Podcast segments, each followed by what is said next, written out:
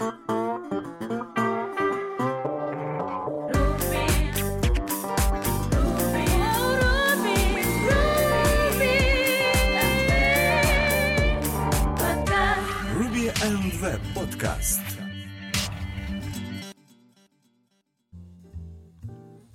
Добрый день, дорогие слушатели. Вы слушаете 12 выпуск 9 сезона подкаста RoboPod. С вами, как всегда, я, его постоянный ведущий Алексей Васильев. И в этом выпуске я расскажу, что же нового и интересного произошло в мире Ruby и веба за прошлую неделю. Поехали! Итак, первая новость — это релизы новых версий Rails. Это 5.2.5, 6.0.3.6 и 6.1.3.1.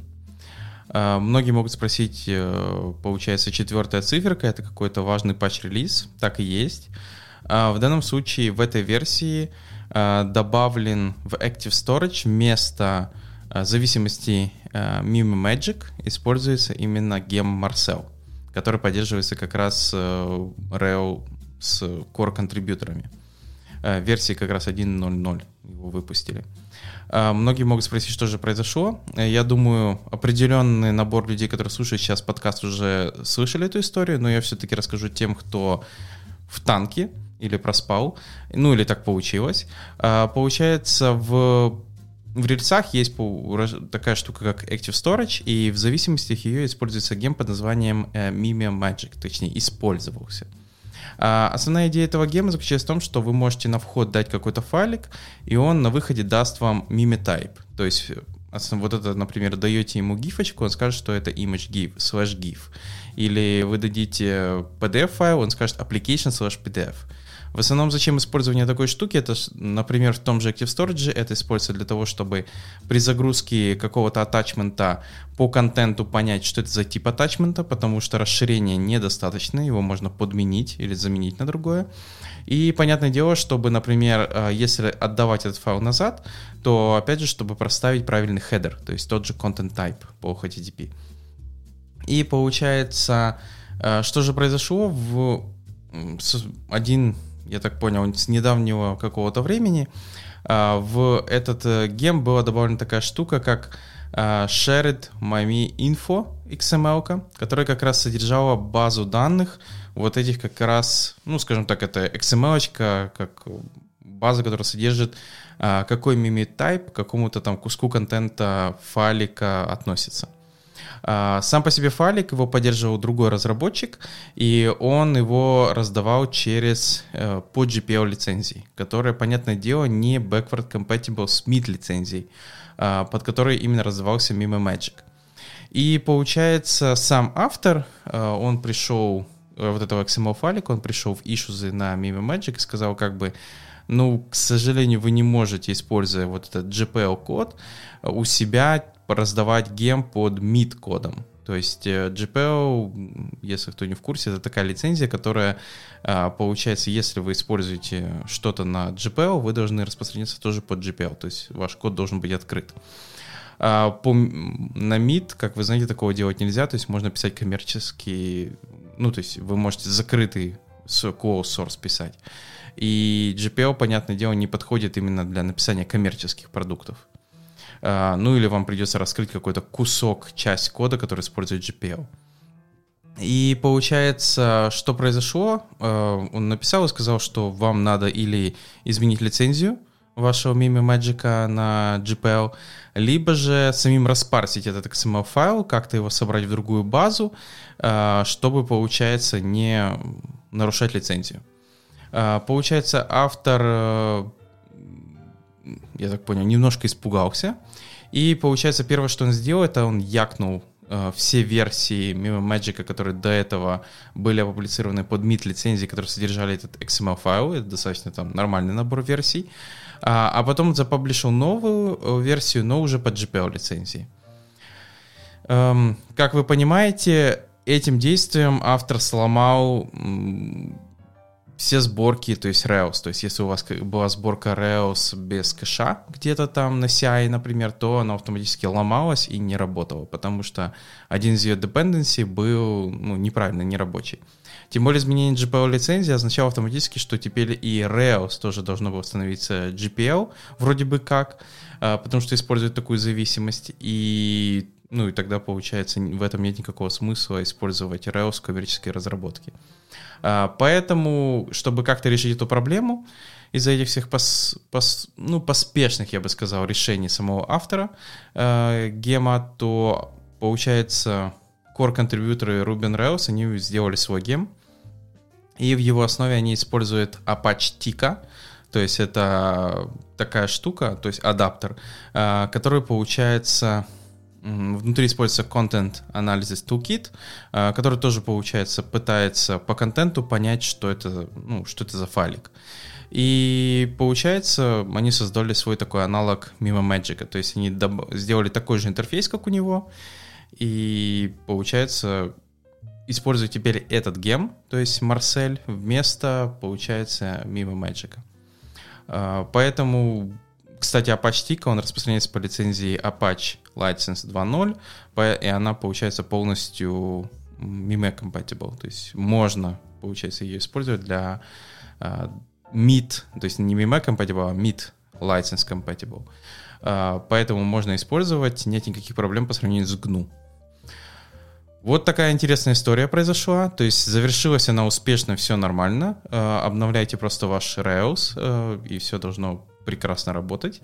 Но вот, да, это вот напоминает самое смешное, что уже была история с этим leftpad, и вот теперь в Ruby Rails Community произошла подобная штука. Э, что вроде бы такая, возможно, крутая вокруг инфраструктура, а оказывается в ее основе может сидеть какой-то там э, небольшой, обыкновенный простой разработчик, который поддерживает одну единственную э, библиотечку, на основе которой строится весь этот огромный небоскреб или там какая-то целая инфраструктура. И получается, если что-то с этим происходит, то получается весь этот замок начинает немножко рушиться. Но история завершилась как вы видите, успешно, поэтому если вы где-то используете, кстати, не обязательно только в Rails, но и, возможно, где-то дальше а, именно этот гем, а, и лицензия для вас важна, то есть этот Mimo Magic, то внимательно посмотрите, потому что лицензия поменялась. Я, кстати, по-моему, да, она вот... Кстати, нет, она вернулась на MIT, то есть э, ее все-таки вернули, просто удалили именно этот XML и что-то, я так понял, переделали. Но сначала, да, решения были не очень правильные. То есть сначала якнуть версии, потом под GPL э, запаблишить. Теперь назад вроде бы все вернули, но я смотрю, все. То есть э, Rails точно теперь не будет использовать Mimo Magic.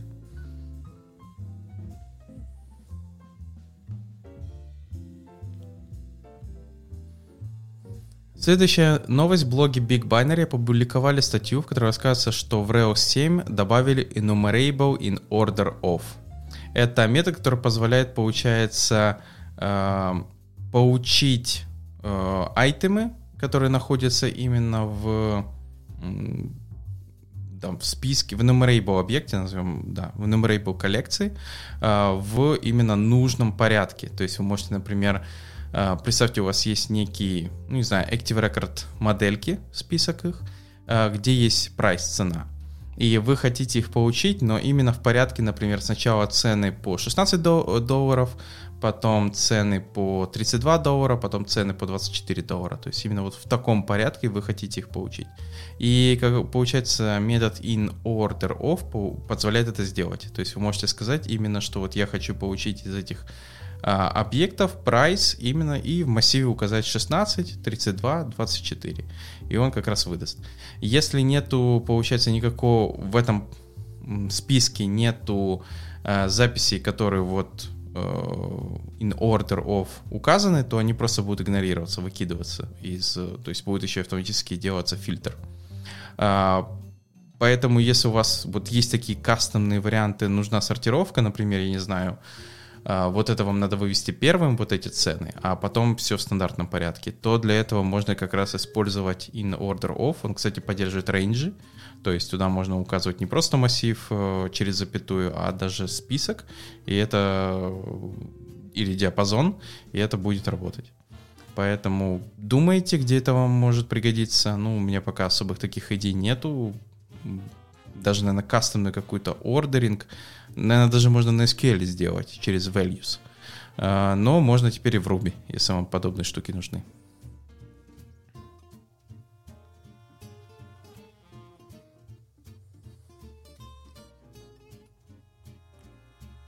Дальше интересный релиз.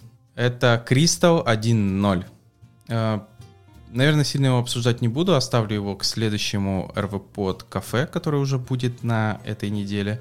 Э, просто могу сказать, что Crystal первая версия, которая вышла, э, это означает о том, что language stability произошло, то есть не будут теперь особо ломать именно саму версию, ну, то есть до второй, понятное дело, а, никаких не будет инкопа...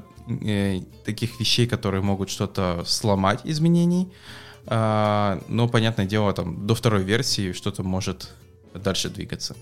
А, следующее, они расписали, какой у них релиз-план, что они там дальше хотят а, добавлять разные интересные плюшки, багфиксы. А, основное это то, что у них изменилось, это поддержка Windows, наверное, это важно. А, Multi-трейдинг, то есть э, поддержка multiple cores, но все это еще прикрыто под флагом до сих пор. И поддержка ARM-процессоров. То есть они все-таки думают еще, чтобы э, возможно даже Crystal можно будет использовать для iOS и Android разработки. Вот. Э, возможно. Ну, почему бы и нет, хотя для, для этого, я думаю, надо еще чего, накидать в эту инфраструктуру, потому что просто языка, я думаю, недостаточно, чтобы писать iOS или Android приложение. Но вот вышла как раз первая версия. Эм, что можно сказать? Ну, я, кстати, скажем так, впечатлен даже немножко, что такой вроде бы как проект, который, ну, мало кто обращал внимание, был такой больше интересным, он именно достиг первой версии. То есть его не забросили, его не закинули, он живой. То есть вот то же самое меня, например, удивляет Апал, который все еще релизится, работает, там выходит версии, и вот то же самое здесь. То есть как минимум это кому-то нужно, и это кто-то использует. И это больше, чем один, я так понимаю, человек, а, учитывая, что контрибьюторов тут э, тоже достаточно. 25 их. Поэтому ну, я могу сказать, что удачи разработчикам, потому что я считаю это хорошо, что Ruby как язык, он э, двигается дальше, то есть у него есть разные имплементации, то есть не только есть MRI, в основном все думают только про MRI, но есть всякие JRuby, э, есть, ну, не все не знаю, насколько он еще хорош живой, э, есть даже возможность использовать Ruby типа с JavaScript, есть возможность использовать а, его для написания iOS или Android разработки. Есть вот получается такой себе смесь Ruby и Go. Ну, если так близко выбирать какой-то язык. А, то есть получается, что у вас вроде бы есть синтаксис Ruby, но при этом скорость э, компиляции, вот статическая компиляция, все остальное типа как в Go. А, поэтому я думаю, новость хорошая. Пока что вот я парочку вещей писал на Кристалле, не знаю, вернусь ли, буду пробовать что-то, но, к сожалению, в продакшене у меня ноль кода на нем написано или используется. В основном приходится использовать, ну не приходится, как бы это типа как мой осознанный и выбор команды, это использовать все-таки Go. А, наверное, одна из основных причин, почему очень часто отмахивались и не использовали тот же Crystal или иногда даже Rust, а, бывало, это именно э экосистема. Проблема часто бывает, что библиотек недостаточно, то есть вот даже там приходим вроде бы вот с какой-то простой вещи, а, надо синтегрить там, например, AWS, Google Cloud, еще немножко тут посыпать и какие-то сервисы рядом, и оказывается там нету, там какой-то set-party библиотека, которая до конца не работает, а еще у нас кейс какой-то очень специфический, и он там даже в э, официальной библиотеке есть под бета-флагом. Поэтому я думаю, если экосистема Crystal будет развиваться, то это будет просто прекрасно для этого языка.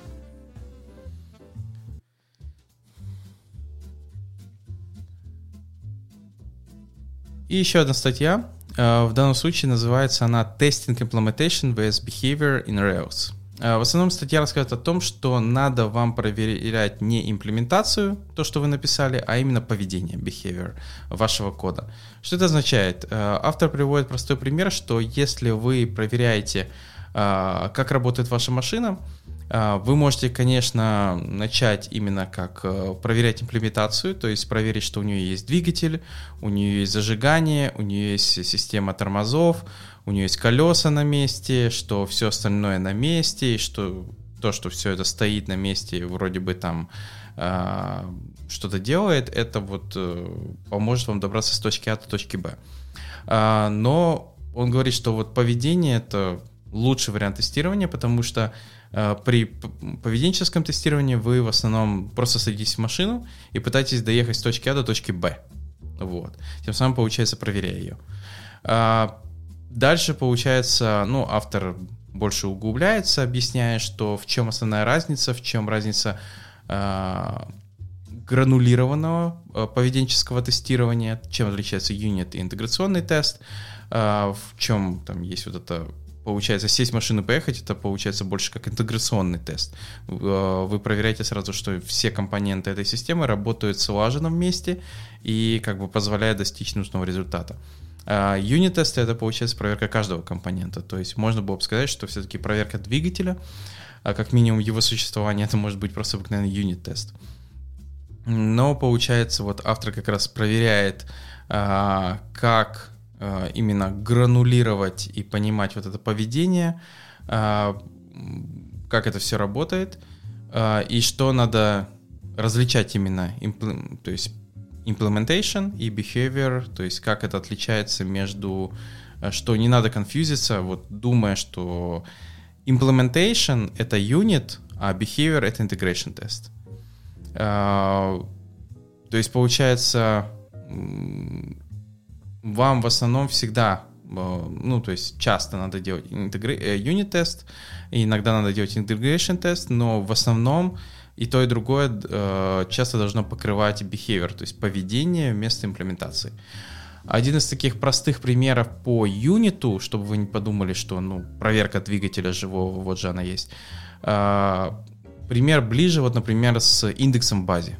То есть часто кто-то когда пишет тест, он просто проверяет, ну вот да, индекс есть. То есть проверить, что индекс э, в базе создан или там еще хуже, просто проверяет, что в миграциях существует именно эта команда. То есть это очень, наверное, неправильный тест. А один из лучших вариантов этого понимания, что этот индекс, он как бы созданы и используются, это как раз получается прогнать тест, который именно э, проверит, что индекс именно есть, и он как бы используется для этого запроса, например.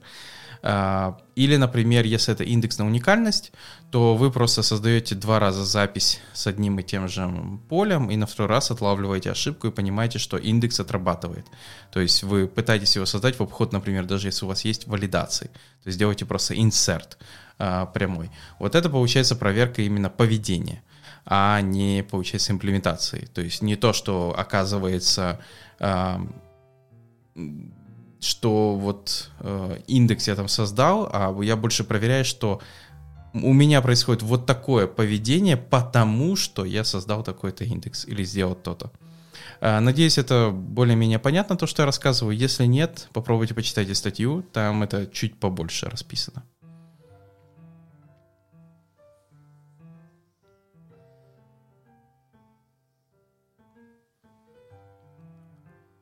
Перейдем к новостям из мира веба. И первая новость. Блоги Fingerprint.js рассказывают о том, как, используя Web Audio API, а, получается тоже получать такую вещь, как браузер Fingerprint у пользователя. А, чтобы вы понимали, фингерпринтинг это как раз такая штука, чтобы а, на основе тех данных, которые уже есть у пользователя на машине, с помощью там, разных техник, получить некий как бы уникальный э, цифр, цифровую подпись или вот как раз отпечаток этого человека. Зачем это используется? В основном используется в разных э, системах именно для э, маркетинга. То есть получается, поскольку пользователь не во всех системах логинится своим логином, паролем или одним и тем же, А благодаря этому с помощью этого отпечатка мы запоминаем поведение пользователя на одном ресурсе, потом он заходит на другой, там используется тот же алгоритм, тот же отпечаток за ним закрепляется и понимается, что это тот же самый пользователь. И смотрится, что, например, этот пользователь любит покупать торты или же там какие-то другие вещи. И потом на основе этого начинает на него, например, закидывать специально вот эту контекстную рекламу. И я знаю разные варианты, то есть э, что можно использовать, то есть, понятное дело, это разрешение экрана, тип браузера, еще разные вещи. Но вот э, я даже не думал про такую вещь, как Web Audio API, что его можно дополнительно использовать, чтобы э, сделать именно вот этот цифровой дополнительный отпечаток. В этой статье рассказывается, оказывается, как можно использовать аудио веб-контекст, чтобы, получается, эм, именно запустить такой себе аудиобуфер. А, и получается эм, прогнать, скажем такой небольшой, а, создать звук, скажем так, с специальной частотой, а, специальный тип, и получается на основе этого получить определенную информацию, то есть э, и эту информацию дополнительно зашивать именно получается вот эту цифровую подпись. То есть получается, что там происходит, э, создается именно а, такая себе, я бы сказал, осциллятор, то есть, э, ну, синусоиды, синусоиды, что-то типа того, но это осциллятор называется. А, периодическая типа волна, вот это. А, она создается с определенной частотой. И получается, э, потом вот это все прогоняется через вот эти дополнительные компрессоры, и на основе этого получается какое-то значение. А, и оно может быть разным в зависимости от того, где оно выполняется, то есть в Chrome или в Firefox, а, в каком браузере, а, и в данном случае на какой системе, то есть э, Windows, Linux, macOS и другие разные штуки, которые тут проверяются, и в конце получается, да, у вас, понятное дело, это не стопроцентный отпечаток только ваш, но все равно это уже неплохой такой отпечаток э, по вашей системе. А, если вам интересно более подробно, конечно, почитайте статью, потому что тут много графиков и разных вещей а, расписано по поводу этого веб-аудио API, что с помощью него можно делать. А в чем его основные минусы такого подхода? Это то, что вам надо, ну, во-первых, офлайн аудиоконтекст, он доступен не во всех браузерах, то есть э, не везде это работает. Тем более такие вещи, как Tor, например, Tor браузер, у него Web Audio API вообще заблокирован. А, или Brave тоже, я так понял, пытается его там блокировать. А, поэтому, да, есть... Не везде, везде это заработает, понятное дело, но в стандартных браузерах, которые используют, я думаю, 90% пользователей, можно снять этот дополнительный отпечаток. Поэтому, да, вот получается, э, кроме размера экрана, э, какие фонты у вас поставлены, какой у вас GPU, э, теперь, получается, можно дополнительный снапшот получать, в снапшот зашивать информацию, такую как аудио, frequency, WebGL, какую-то информацию, и на основе этого получать ваш уникальный, более-менее уникальный отпечаток пальца.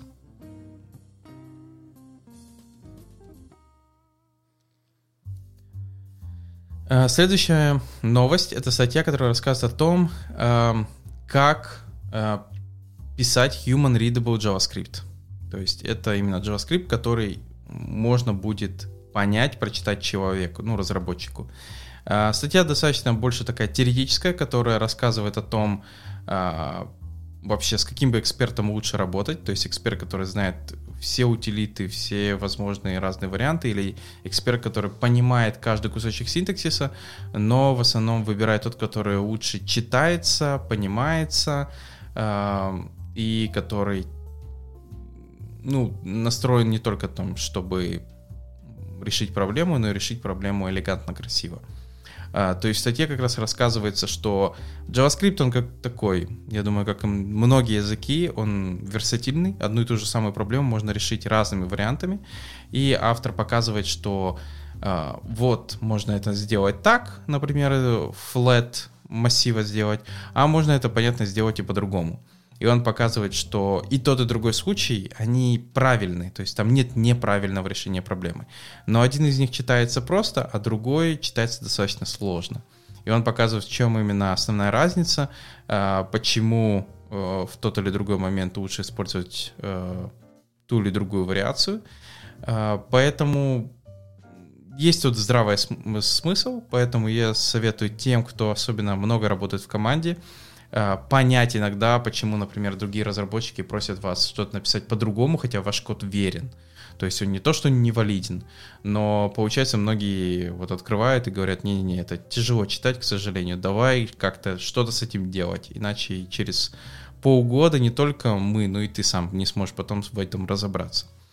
А, поэтому если есть э, у вас за собой такой грешок, или вы знаете таких людей, то, возможно, эта статья как бы даст человеку понять, что ты пишешь все правильно. Но давай это писать как бы в первую очередь не только для машин, но и для людей, чтобы мы могли поддерживать этот код.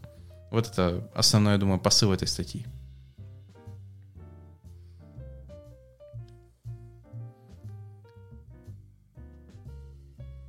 Следующая новость это то, что зарелизился в Public Beta Svelte Kit.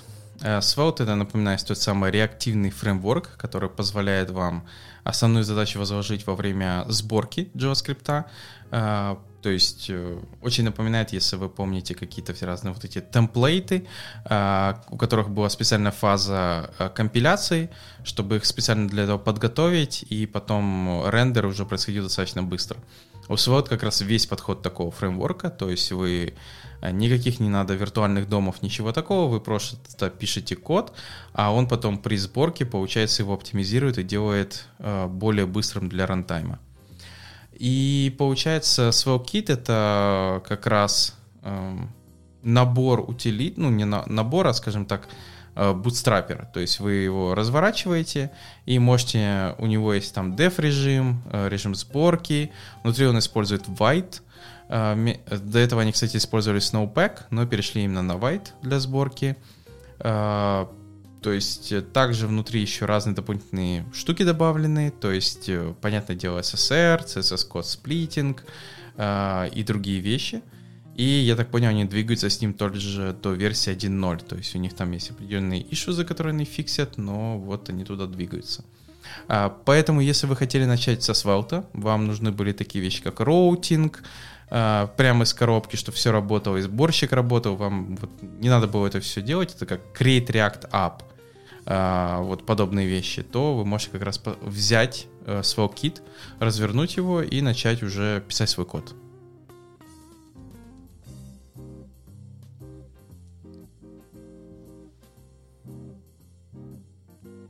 Следующая статья от Дэйва Сидия, который рассказывает о разных React State Management библиотеках и какую из них лучше выбрать. Э, понятное дело, сразу скажу, что автор не говорит, какую из них выбрать. Он просто больше рассказывает, зачем вообще State библиотеки, э, зачем они нужны, ну, чтобы хранить состояние вашего приложения куда-то. Э, и, получается, рассказывает про разные библиотеки, которые существуют. То есть, понятное дело, он также рассказывает про хуки, которые уже на сегодняшний момент можно использовать. Там всякие use context, эм, use reducer и подобные. Но также он рассказывает вот про такие вещи, как Redux. Я думаю, многие слышали, видели и, возможно, даже работали. Рассказывает про основные плюсы и минусы этой библиотеки. Э, MobX э, тоже, думаю, определенный набор людей. Меньше уже, наверное, но все-таки видели, пробовали. А, также получается а, рассказывать про такую вещь, как есть еще MobX State 3, то есть это еще дополнительный слой поверх а, MobX, у которого есть типа дерево еще состояний. Есть Recoil. Я удивлен, кстати, что он был добавлен в этот список. Recoil — это достаточно новая библиотека, свежая ей там, ну, несколько месяцев, не более. А, она тоже в Фейсбуке разрабатывается. А, у нее основная тоже идея это такой граф-структура, то есть напоминает MobX State 3, а, но не надо, деф... не надо дефайнить наперед э, типа типизированной модели. Вот, потому что MobX State 3 это надо делать. Честно говоря, Recoil, тут, конечно, рассказано много хороших штук, Это потому, что в первую очередь Recoil, он разрабатывается на производительность, но библиотека достаточно новая, берите ее на свой страх и риск, честно говоря. Я бы еще в продакшене не советовал на нее сейчас перепрыгивать. А, тем более к Redux существует достаточно много, или к MobX дополнительных поверх библиотек, которые уже написаны, чего, я думаю, Recoil еще нет. И следующая библиотека это React Query, то есть это для того, чтобы э, дата фетчить и, получается, типа кешировать. Ну, такой себе типа как э, Apollo для GraphQL, назовем это так, только тут не обязательно GraphQL нужен. То есть он работает и с REST, э, и может использовать и Fetch, и Axios, ну, то есть разные библиотеки. Э, следующее это Xstate. Это такой себе state-машина, Э, внутри JavaScript, внутри React. Что, кстати, ну, можно использовать, если, конечно, вы понимаете паттерн state машины, как он работает. То есть, я думаю, основная проблема — это думать в стиле state машины, когда вы разрабатываете подобное приложение. А, ну, вот такая статья. Тут есть свои плюсы и минусы, которые сказаны каждой библиотеке. А, поэтому, если вам интересно, почитайте. Но, понятное дело, золотой, точнее, даже серебряной пули нет.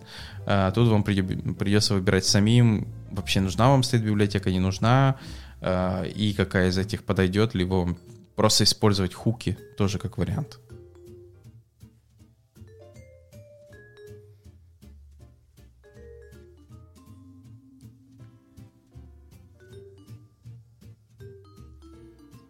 Вернемся к новостям из мира Reus, Ruby и первая статья в блоге Мирослава э, Сонка, э, который, получается, рассказывает о том, как он, как Rails Cache вайпил систему. Э, в чем основная проблема заключалась автора? Это в том, что э, он настроил Rails Cache на Redis, и неожиданно начались проблемы с сеткиковыми джобами. Я думаю, многие сразу могут понять, что проблема заключалась в том, что эм, когда он чистил Rails Cache, то внутри Reos Cache Clear вызывал именно для Redis Flash, FlashDB, если там не было namespace. И понятное дело, что э, очень, поскольку настройки для Redis, для Sidekick и кэша одни и те же самые, то это автоматически вайпило все задачи и все остальное из Sidekick. Э, понятное дело, что сделал автор, это разнес э, Redis кэша э, и садика на разные э, инстансы. А, или второй вариант, который дешевле, вы можете использовать namespace. То есть для Redis кэша использовать namespace, это тоже будет работать. А, мой, мой совет все-таки использовать первый вариант, использовать два отдельных Redis, вообще даже отдельных инстанса, потому что кто-то может мне сказать, ну там же есть базы данных, там же можно использовать namespace. А, это все равно вас не убережет, если в каком-то участке кода вы сделаете для кэша где-то flash, FlashDB или даже Flash O, если вы разбили даже по разным базам. Это не дает стопроцентной гарантии. А, тем более очень часто, что я советую, эти редисы часто и должны быть настроены по-разному. То есть тот, который используется для э, кьюшек, у него часто механизм должен быть такой, что он, во-первых, Э, пишет э, любые изменения на диск, то есть в виде wall-логов, то есть можно так Redis настроить. А это значит, что если какой-то произойдет крэш системы, то при поднятии он не потеряет данные, ну там какой-то минимальный набор, как, возможно, любая реабилитационная база, там секунду или нисколько, но он все равно перечитает этого wall-лог и, получается, подымет все данные э, в память. Э, что достаточно важно, я думаю, для ваших кьюх, то есть именно тех задач, которые вы выполняете. В то время как, например, Redis для кэша, его можно настроить, наоборот, другую политику. Его можно настроить, что у него, например, э, у вас на инстансе, например, там 10 гигов памяти или 12. Вы даете ему только 10 э, и даете ему, говорите так, что у тебя схема работы с вытеснением. А, что это означает, что если вы пишете много-много данных в Redis, и памяти ему не хватает этого все держать, то 10 гигабайт не хватает, он может начать использовать э, схему, что если вы пишете еще больше, он смотрит, какие ключи, например, использовались меньше всего, и начинает их вытеснять, то есть сам выкидывать, удалять из памяти. То есть есть там LRU и разные другие схемы, которые вы можете настроить, сказать max memory. И в таком случае это тоже логично, потому что это кэш. Он и не должен, возможно, быть там э, типа настолько важным. особенно если какой-то старый. Но вообще, честно говоря, чтобы старый кэш не оставался в Redis, и всегда не забывайте TTL проставлять, time to live, всему, что пишете, то есть э, именно в кэш storage. А, поэтому я в любом случае советую именно подход с двумя. И это не дешево, конечно, но все равно это проще именно в том смысле не мейнтейнить, а в том, что если вы пошли даже напрямую в Redis почистить какой-то кэш, то вы точно э, знаете, что не затронете именно кьюшки, что может быть э, достаточно очень плохо для вас.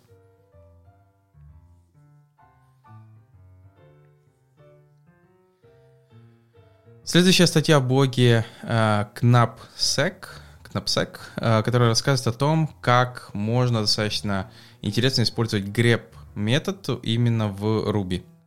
Э, то есть, получается, автор объясняет, что такое grep, как он работает, э, как его можно использовать, и дальше тут много-много разных кусочков кода.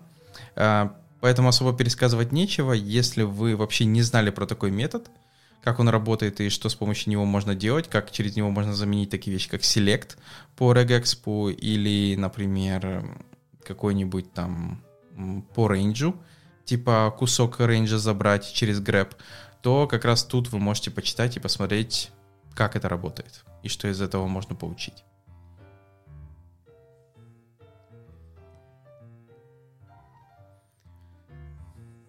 Э, далее перейду к библиотекам. Э, первая называется Fast Statistics. Это библиотека, которая э, на Ruby написанная с C там внутри extension на C++, которую можно, можно использовать для разной эм, computational, я бы сказал, статистики, вот что-то типа такого, то есть э, расчетной статистики.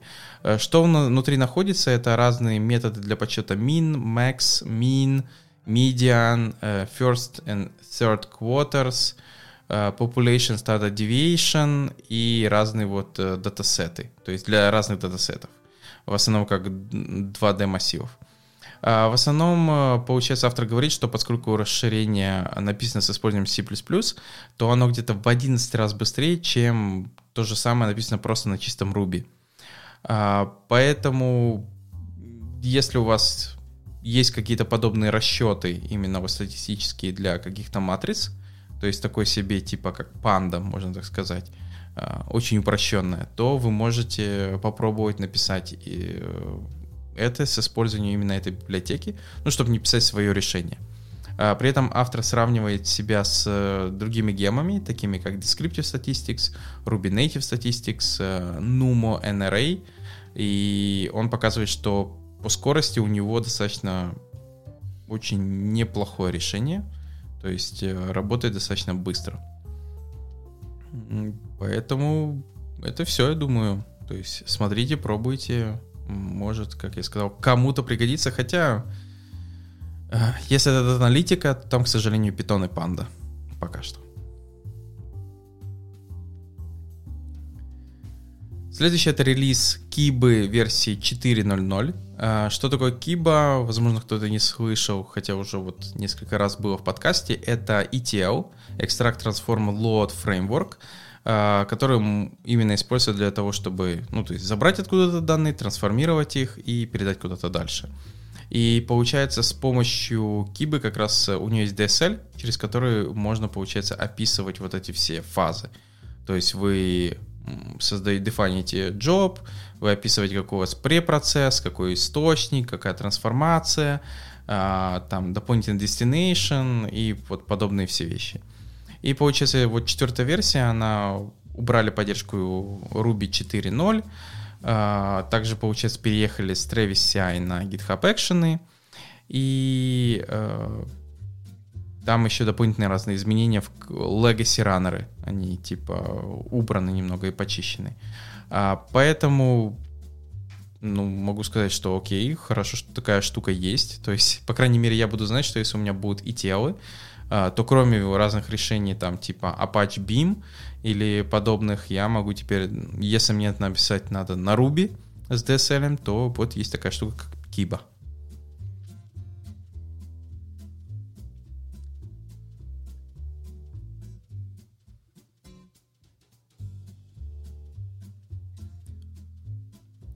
Вернемся к новостям из мира веба. И это целый список разных интересных релизов. Ну, возможно, не очень. Тут уже решать вам. А первый релиз — это Socket.io 4 версии. Socket.io — это такой себе веб-сервер э, для именно веб-сокетов, то есть real-time э, communication между сервером и клиентом. Э, часто очень использовался как такой добавок, если вы даже не на ноде, а на чем другом пишете приложение, и вам нужен веб-сокет, вы часто могли просто поднять себе Socket.io и использовать его для этого. И получается в четвертой версии они в основном что же они там добавили? Это почистили опишечку, то есть да, сделали более чистой, как они сказали, добавили uh, typed ивенты, как они их называют, добавили иммутабельность самой опишки, и получается, ну там еще разные багфиксы. Uh, поэтому, если вы используете Socket.io, то я думаю, обновляйтесь. Ну, для тех, кто не использует, теперь будете знать, что есть еще вот такое WebSocket решение.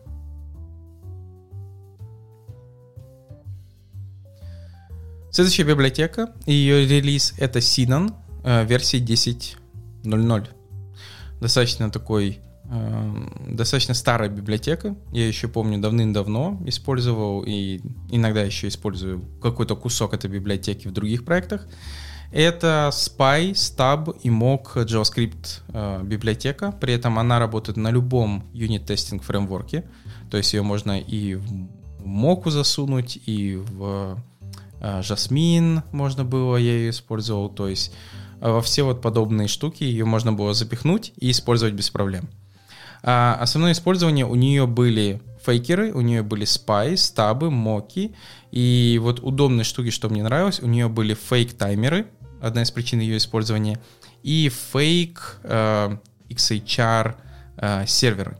То есть вы могли типа создать фейковый SX, вот этот сервер, то есть без наличия сервера, вызвать какой-то запрос, который содержит fetch или что-то подобное, и, понятное дело, описать, что вот на этот fetch надо вернуть такой-то результат, и потом уже проверять, как работает ваш компонент. Это для юнит-тестов была достаточно удобная штука. То же самое с таймерами, то есть вы могли, э, например, остановить время, э, проделать какую-то работу, что, что связано с таймером, а потом сделать там тик, Э, например, таймер двинуть на 10 секунд вперед, и проверить, э, отработало ли то, что требуется у вас или нет. Поэтому вот, вот эти две важные штуки я помню в Синоне я постоянно использовал, и вот что радует, что библиотека развивается. То есть вот десятая версия уже вышла, и я смотрю, у нее все прекрасно с этим. А, поэтому вам советую, если у вас есть подобные JavaScript юнит тесты, где вам как раз надо было за, э, сделать как зафейкать время или сервер, именно там э, XHR сервер, или там что-то с JSONP связанное, то это можно было, получается, сделать именно с помощью этой библиотеки.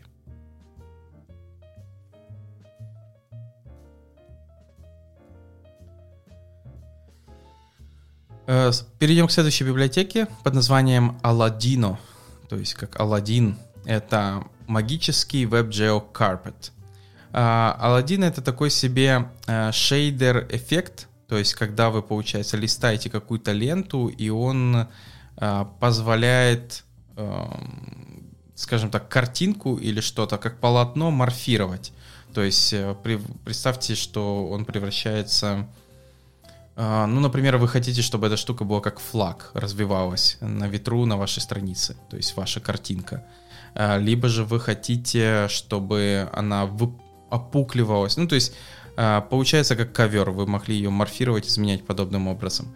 И получается, понятное дело, что этот эффект можно достичь с помощью CSS как-то попробовать, но автор, получается, использует для этого WebGel, и который, ну, более эффективно работает, э, как он считает. И да, эффект получается, он рабочий, поэтому если у вас есть какие-то вот подобные нужды, именно морфировании под, например, какого-то бэкграунда, а, то можете попробовать использовать Aladino в этом случае.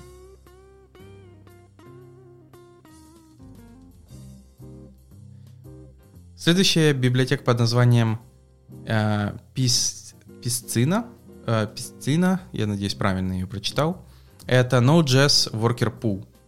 Э, То есть у Node.js, я думаю, если кто-то слышал, помнит, есть уже такая штука, как воркеры, то есть очень напоминает тот же аналог веб-воркеров. То есть если вам надо запустить несколько вещей в отдельных процессах, то вот начиная с 12 версии ноды это можно уже делать. А, но проблема заключается в том, что эм, ну вот, кстати, как и в Гошке у меня недавно была задача. А, у меня, например, какой-то большой, возможно, объем, например, массив того, чего надо сесть и рассчитать. А, и его надо сделать параллельно, то есть раскидать, но я не могу на весь этот массив запускать, например, все go-рутины. Или в данном случае я не могу, например, поскольку массив может быть содержать тысячу, сто, там, сто тысяч элементов, не могу запустить 100 тысяч go-рутин или 100 тысяч воркеров, это глупо. То есть мне нужна такая штука, как типа пул, то есть в котором я скажу, что максимальный объем, который он одновременно задач может выполнять, это, например, 100 штук или 10, э, и в нее вкинуть всю эту тысячу или 100 тысяч, и он потихоньку будет э, это выполнять, э, а я просто дождусь, пока он все это выполнит. То есть такой себе аналог, представьте, бэкграунд воркеров, типа сеткика, у которого есть объем, что он может, например, выполнять 10-20 задач одновременно, не более. А остальные должны просто дожидаться в пуле. Вот подобную штуку как раз предоставляет э, э, Piscina, э, библиотека, то есть которую вы можете добавить, и она позволяет вам именно вот эти веб-воркер пулы создавать и работать с ними.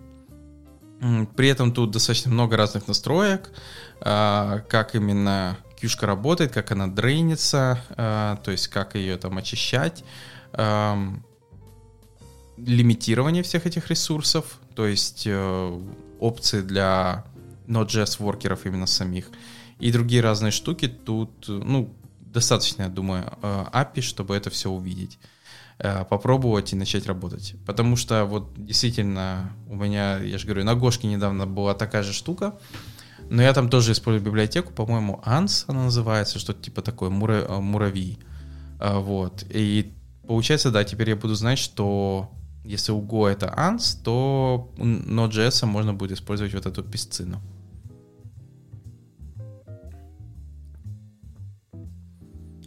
Ну и напоследок, маленькая, но, я надеюсь, тоже полезная библиотека, называется ESLint Plugin Clean Regex. А основная идея заключается в том, что это просто ESLint плагин, который вы подключаете, и он проверяет ваши regex э, экспрессионы, которые вы написали, и пытается вам помочь, если вы, например, написали какой-то не очень эффективный или не очень красивый regex. А, Пример использования, представьте, что вы там написали квадратные скобки 0 дефис 9. И система такая, ну, это можно заменить на slash d. Вот, она просто будет подсказывать. Или, например, вы там говорите э, не slash s маленькая. Он говорит, ну, так, slash s большая, зачем вот этот не s? То есть он пытается скажем так, оптимизировать определенные характер-классы, он пытается также симплифицировать паттерны, определенные и также пытается понять, найти нефункциональные или потенциальные ошибки в вашем регэкспе. То есть их там немного вариантов, но все-таки он может это пытаться помочь найти. Поэтому если у вас бывали случаи, или вы не уверены в своих регэкспах, э, вы не уверены, что ваши регэкспы написаны хорошо, то, возможно, вам стоит подключить это к вашему ESLint, если он, надеюсь, у вас есть в проекте ESLint изначально, и, получается, прогнать и проверить, что у вас все хорошо. Ну, а если нет, то пофиксить сразу.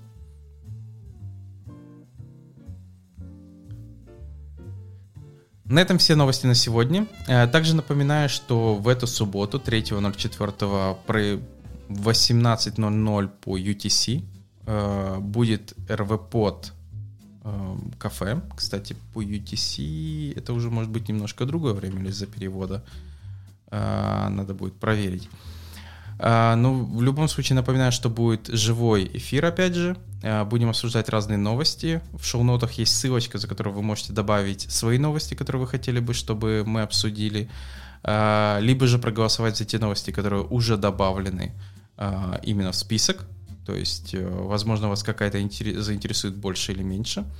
А, и получается, напоминаю, что почему делаем живой эфир, потому что на YouTube будет чат, а, в котором вы тоже можете участвовать, а, писать что-то, то есть э, подсказывать, ну или же просто обсуждать то, что обсуждается именно во время живого эфира. Вот. Эм, на этом у меня все. Подписывайтесь, пишите комментарии и до новых встреч. Пока.